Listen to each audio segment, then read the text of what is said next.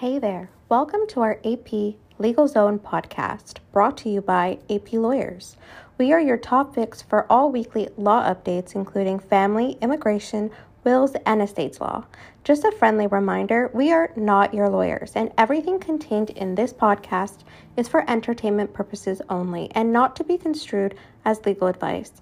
Be sure to subscribe to our podcast so you can stay connected with any updates and get notified about our new episodes. Hi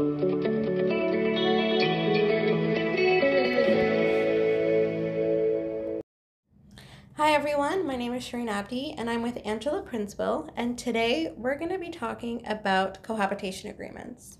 So, Angela, what is a cohabitation agreement? Well, yeah, so a cohabitation agreement is between two people who are not married to each other um, and who want to enter into an agreement on how their rights um, or what their respective rights and obligations would be during their cohabitation and in the event that they separate or a person dies, I guess.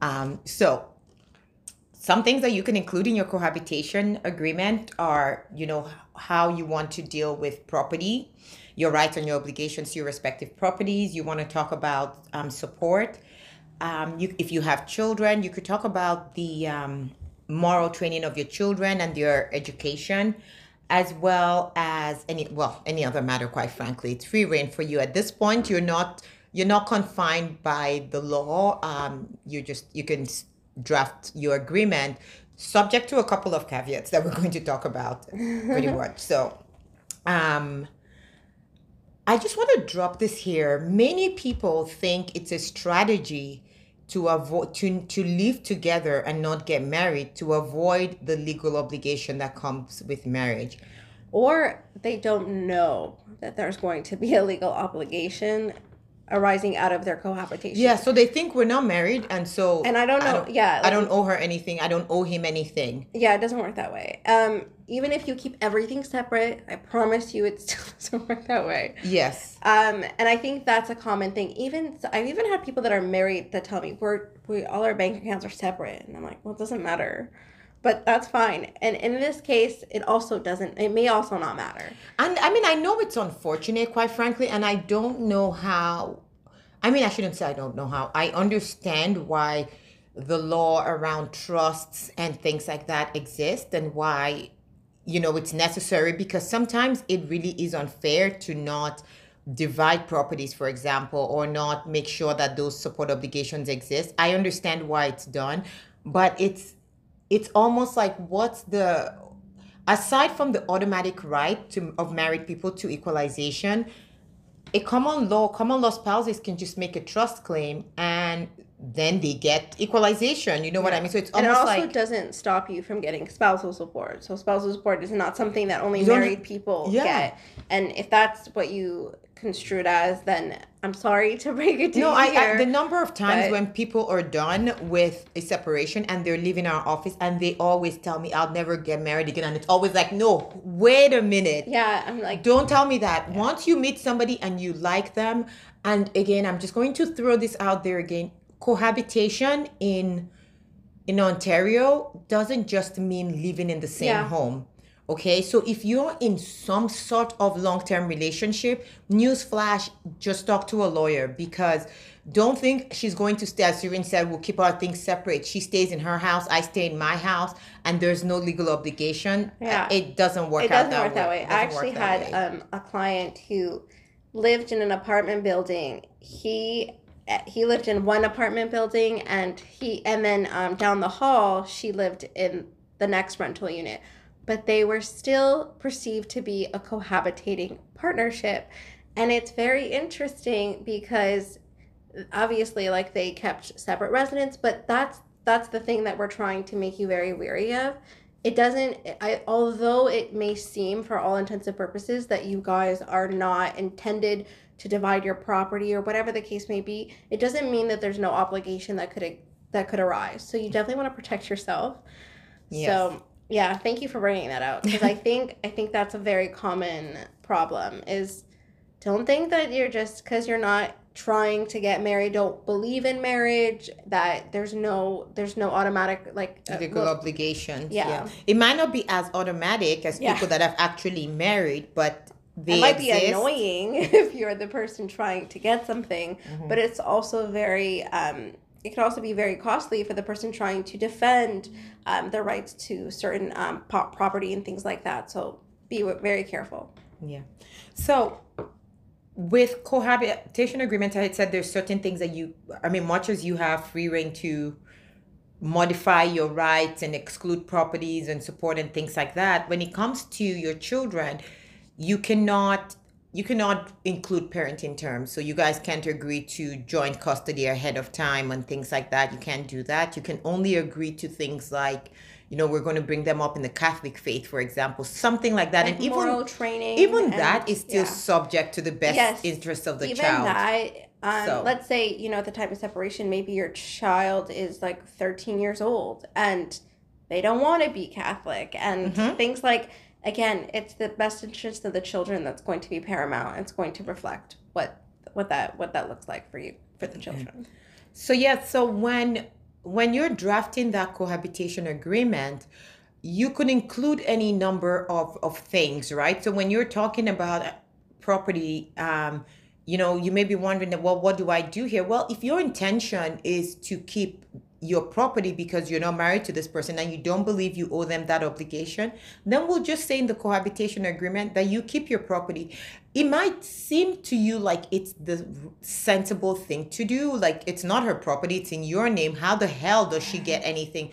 But think about this if she's helping you pay that mortgage, If she's if renovated she's the doing property. the even the gardening some people are so good that without because somebody could say well she didn't contribute any cash but some people are so good with their hands that they can make that they could transform that million dollar house into you know 1.5 billion dollar house by giving you that stellar garden in the neighborhood by fixing things or that domestic home. labor like that Yeah. domestic responsibility you know keeping and maintaining that home like that might be enough to give someone um you know a trust claim against that property. So you want to be careful. So yeah so that's where in the in your cohabitation agreement you would make it clear that and it could be well we're buying one property together and then you know that's it. Our investment property my investment properties are mine to keep.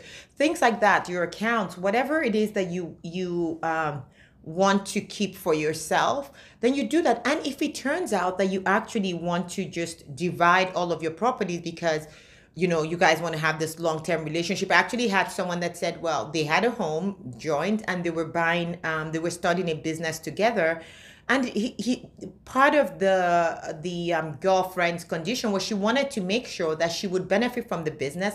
He actually wanted her to benefit because he wanted her he felt she would make good contribution to the growth of the business. And we can see that in the cohabitation agreement. It was important to do that because she's not entitled to to the business. Like it was a professional business so he couldn't for i don't know for whatever reason I, i'm not really sure how that works from a corporate law perspective but his position was he couldn't add her as a director which could have been an easier way to do it. But regardless they chose to do that. That was their reason that was their why for doing a cohabitation agreement. And i think it makes sense. So god forbid they break up in the future they already showed the intent to split things um, in a certain way right? Yeah you might even have maybe put the other person as a joint owner but maybe just even to qualify for a mortgage. And you may be Yes. dating um, but your intention was like she knows it's mine you know she didn't contribute. Trust me when i tell you you want a separate document to outline that we actually remember the case we had where it was it was hundreds of thousands of dollars in a down payment and they put their names as joint. Relationship lasted three years.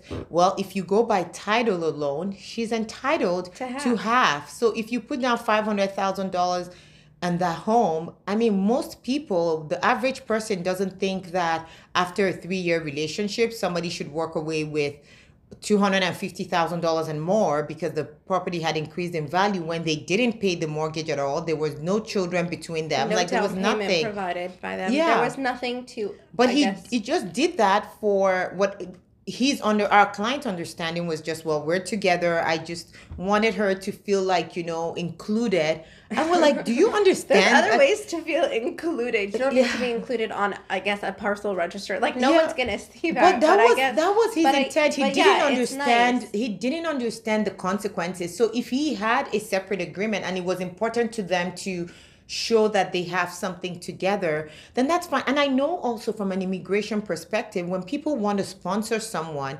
it's to show that the, the relationship is a genuine one and things like that they we it, they usually would provide documentation to the immigration authorities showing things that they have jointly so obviously if you have a home together jointly that's something that would would be helpful in that context so usually you know the parties need to sign in that context it makes sense to sign a cohabitation agreement saying it, regardless of what title says x only x owns the property and then that's fine. So you can include him or her. You can do whatever you want to do for immigration purposes without necessarily incurring that huge um, liability that you weren't intending to. Exactly.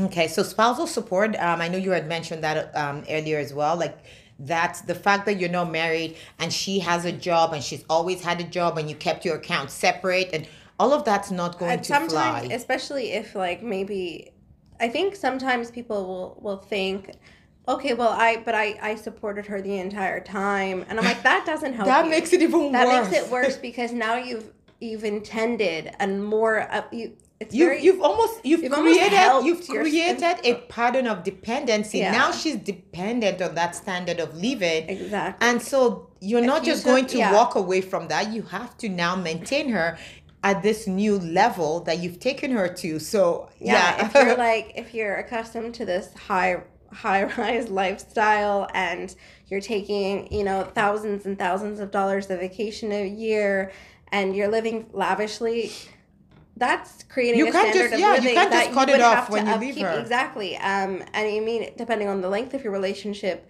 that also will determine how long support is paid. So you want to be able, to, you want to be careful. Essentially, it doesn't, it doesn't. and that's why you need obligation. to. That's why you need to draft that cohabitation agreement. So I always tell my clients, like, I don't care. You you're going to find love again, and I pray that you find love again.